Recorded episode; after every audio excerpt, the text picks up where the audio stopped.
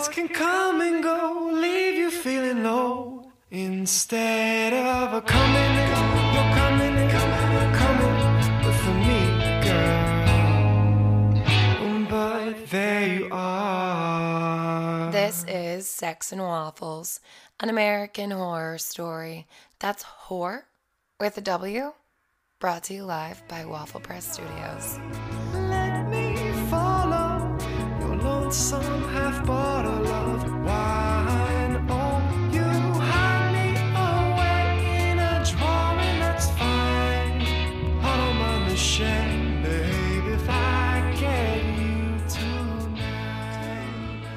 Hello, Brunch Club, and welcome to another episode of Sex and Waffles. I'm your girl, Joy, and I have very exciting news. I'm recording this on Sex and Waffles birthday, so I am super excited. This would be the birthday of the podcast, July 15th. She was born last year. I baked a homemade pie and I started a podcast. Um, she was started from my little farmhouse studio. And, you know, even though we took a couple months off, I'm still celebrating the year anniversary. I'm also totally a person like, if I date someone and we like get back together, I'd totally be like, no, this is our anniversary. We started dating here. We just like took an intermission, but this is the original date but I also have not gotten back together with any of my exes, so I've never really like ran into that bridge, that step in the road. Um, yeah, I don't plan on getting back together with any of them either. I mean, unless life throws me some real curveballs. But you know what? It's 2020. You never know, like, what's gonna come into your life, who's gonna come back into your life, who's gonna show face back in your life, and you're just like, you're not like waiting for it, but you just know. You just know that somewhere, somewhere down the line, someone from your past is going to show up again, and you're just going to be like, oh, hi, I don't want to date you, but um, okay. Also, I think men have this like innate ability that when you are like happy and moved on in your life, like they always reach out. Like they always do. They're always like, I miss you. I want to see you. Oh my God. Like, what are you up to? Where are you? And you're just kind of like, what? Like, my ex had actually texted me, like, where are you? And I was like, Connecticut, where I moved when we broke up. Honestly, sometimes I just wonder about when people, back in the day when people had payphones and they're like, a guy wanted to, like, you know, slide back into your life. Did he or did he not? Did he send you a page and then like call you on a payphone? I mean, how did that work? How did back in the day people get back together with their exes? Did they not? Did they not break up? I'm really curious about this topic. And, you know, if anyone has a mom a dad who dated in these times and was broken up with and got back together, yeah, just let me know. Because, like, obviously, I know my parents, like, dated and stuff, but, you know, they've never gone into details about breakups and people coming back into their lives. Did they show up at their house? I mean, I feel like that's how every 80s movie was. They didn't have text messages, so the people had to, like, physically show up at their houses. And you know what? Honestly, that's how I feel. Like, if you want to see me, come to my house. I'm not going to put in the effort to come see you. Come on. Like, this is 2020. We already can't leave our houses. I mean, we can now that the world's like kind of reopened, but like America still can't go anywhere because we like kind of done fucked up and nobody wants to play with us anymore. I'm shocked. But, you know, I think if an ex really wants you back, they got to come to your house. If they are like, oh my God, I can't live without you. I need you in my life. I want to talk to you. I need closure. All right, fucking show up with fucking nuggets. Like, what, like, wh- who do you think us women are? If you just text us and you're like, I miss you, like, do you just expect us to come like running back to you? No. Put buy us food. No, that's my whole thing. Like, buy us food. I don't even care if you don't want us back. Just buy us food anyways. You probably owe it to us. Everyone owes me food in my life, to be honest. Like, I think that's the solution for literally everything. Honestly, if I'm fighting, food. If I'm sad, food. Is that a problem? No, I don't binge eat. I'm just really hungry all the time. And, you know, you gotta eat. You gotta be fed. You gotta be well fed and well bred. And I mean, I can talk about exes on a whole other episode. But that's how I feel. Like, you know what? You got to put in the work. This is like a job. This is a job interview. Every time I go on a date, that's a job interview. Do I want a full time job or do I not want a full time job? Do I want to accept the position? Do I not want to accept the position? You're always being scanned and analyzed. And as much as women are like, we don't judge, yeah, we do. Our brains are just programmed to judge and analyze literally everything, literally every detail. So, you know what? Shape up, buttercups, because all we really want in life is fucking food. So, update on my life. I am finally all moved in in Connecticut. It has been quite the four months. What happened was I moved out of my old house like pretty quickly. So, what happened in my life was I gave notice at my old work. They were super fucking shitty and super unprofessional. And well, huh, shocker, that's one of the reasons I wanted to leave. But once I gave my notice, it took like a turn for the fucking worst. And I was like, I need to get out now. Like, I'm not finishing out my two weeks. Like, fuck that. And normally, that's not even my norm. I am very professional, shocking if you're listening to this podcast, but I'm very professional. I'm very big on being professional. I'm big on not burning bridges, all that jazz. But they were so fucking rude. And I was like, you know what? Fuck this. I don't deserve this. I don't deserve to be treated like this. So I just like fucking dipped out. My family moved me out while I was literally visiting my ex and then like I never went back to work uh, because you know I've always been taught treat people with the same respect you've been treated with. I don't practice that always. Normally I rise above and I treat people with more respect than they deserve. But you know what?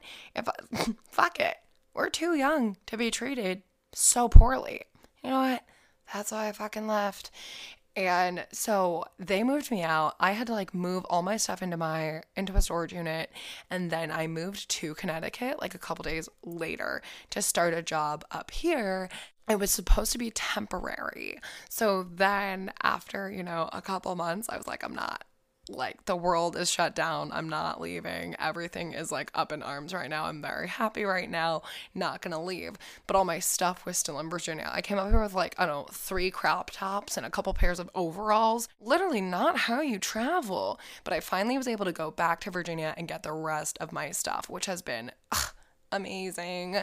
So I can finally decorate my apartment. If anyone has any tips on decorating or anything, send them my way because I'm very excited. It is probably the first apartment I have been genuinely excited to decorate and like I love having a place that looks good, but I'm not always good at like decorating, so it frustrates me, but I'm very excited. And while I was moving, I was going through like all my old stuff you know, you like get into a box of shit and then you just start going through all these pictures. You go down memory lane and like things are so fun. But I found all these like printed out nudes. This sounds like it's a podcast from like 1975. Printed nudes? What was this? A Polaroid? Basically. So then I remembered last year I had to send my nudes via snail mail. So I would print them out at CVS and then I would send them overseas because I'm amazing.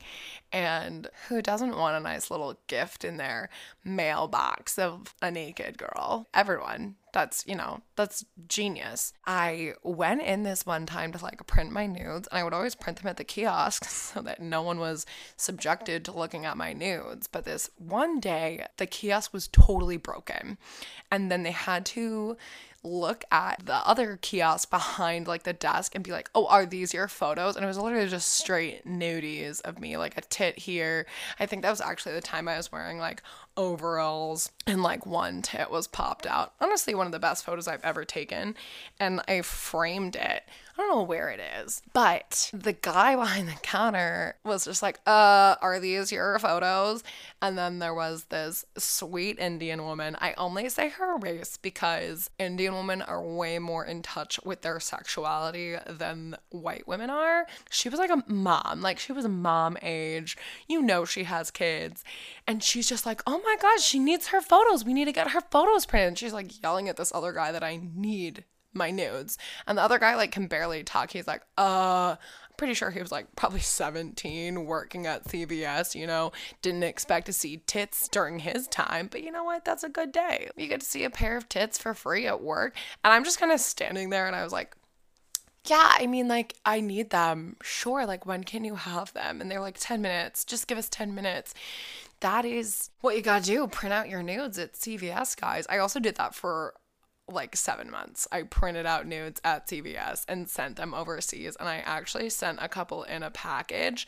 Um, a lot of my packages got returned because I didn't know that sending dildos to the US military was illegal, but apparently it is. And I'm just like, oh, I thought it was a funny joke. Apparently, you really shouldn't fuck around with like sending things in the mail to the military. I wasn't aware of this. I just, I just thought, you know, it's a rubber dildo. Like, what are people gonna do with it? Use it? I mean, they might need it. I, they're probably should be able to have pocket pussies and stuff in the military. Maybe they wouldn't, you know, rape people. But I digress about rape and the military. So I sent these dildos and they were totally illegal. And then I had a bottle, it was like an empty bottle of uh, Climax moonshine. And I made this like whole joke about it. And the end of the package was like the finish, the climax. And it was like a very sexual package. So it was really funny though. But I had all these like nude pictures in it. And then like when I got the box back five months later, I could tell it had been opened and I looked inside it and went through everything, and I was literally missing a pair of underwear and one of my nude photos. All I'm saying is that my underwear got confiscated by the government, and someone in the government has seen my tits. So, you know what? What else is there if someone out there has seen your tits that you don't know, and someone stranger, some stranger has stolen your panties? Wow, incredible amazing. That's it's just amazing to think about that some stranger out there has a pair of my panties. It's so fucking weird. But also there's so many guys that have stolen my panties when I've hooked up with them that I honestly I find it truly insulting. Panties are really expensive. If you've ever been to Victoria's Secret, if you've ever bought your girlfriend stuff from Victoria's Secret, you know panties are not cheap. And here we are having all these panty stealers going all willy nilly, stealing girls' panties so they can get a fucking sniff later and show it to their friends. I am insulted. I know a pair of panties of mine that has been stolen and thrown away. And I was thoroughly insulted when I found out this fact because I was like, that was a $10 pair of panties, okay? Like, maybe. Can you just order some panties online to sniff? I'm just, can you pay for that? Because I paid for those.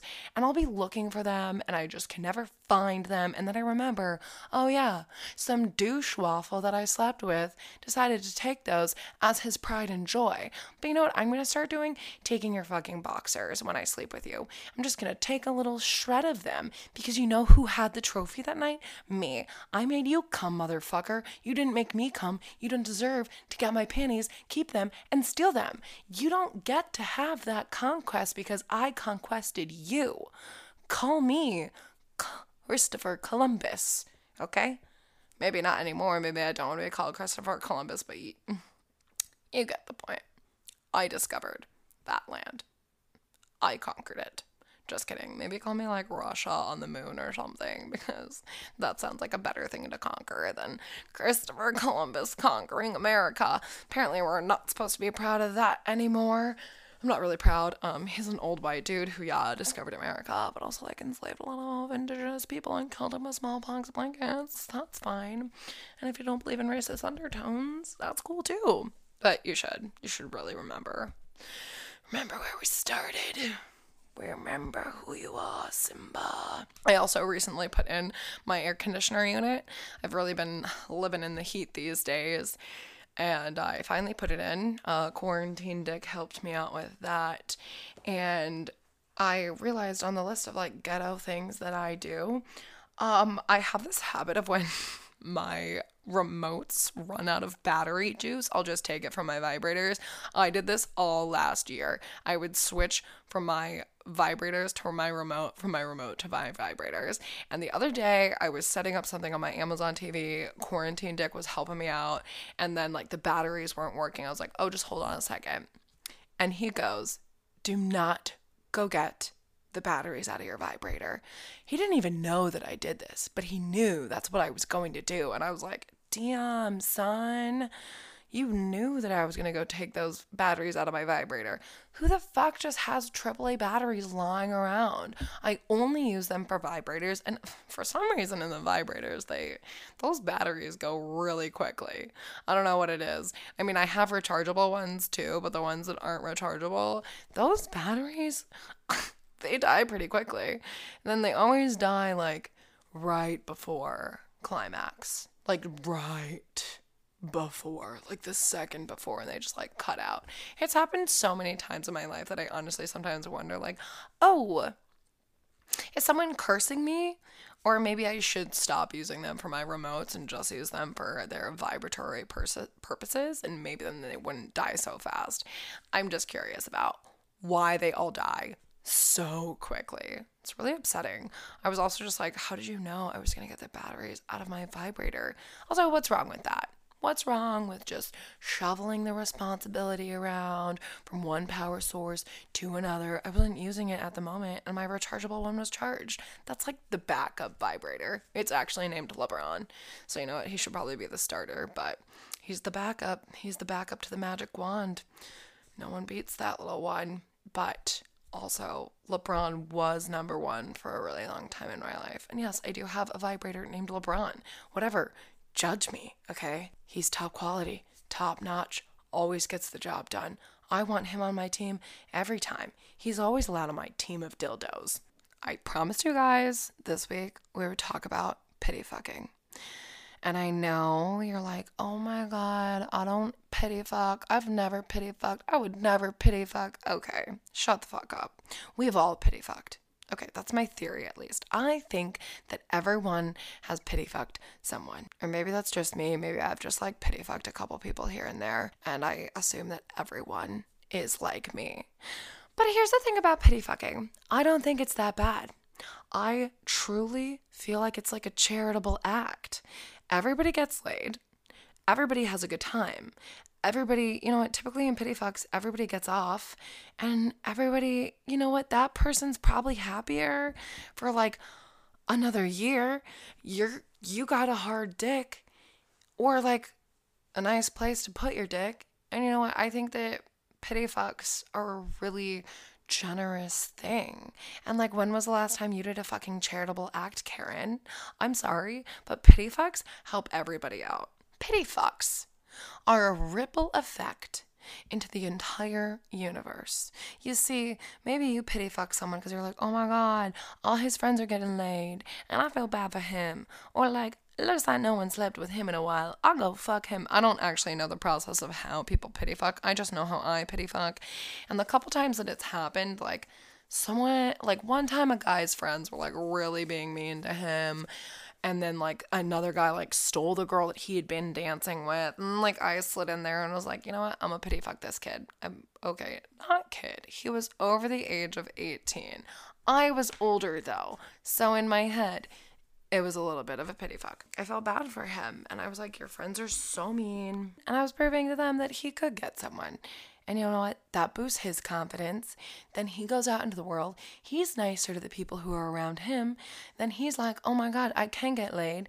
Then he goes out into the world and he's like, wow, what a great thing. I got pity fucked. And now I'm a better person because of it.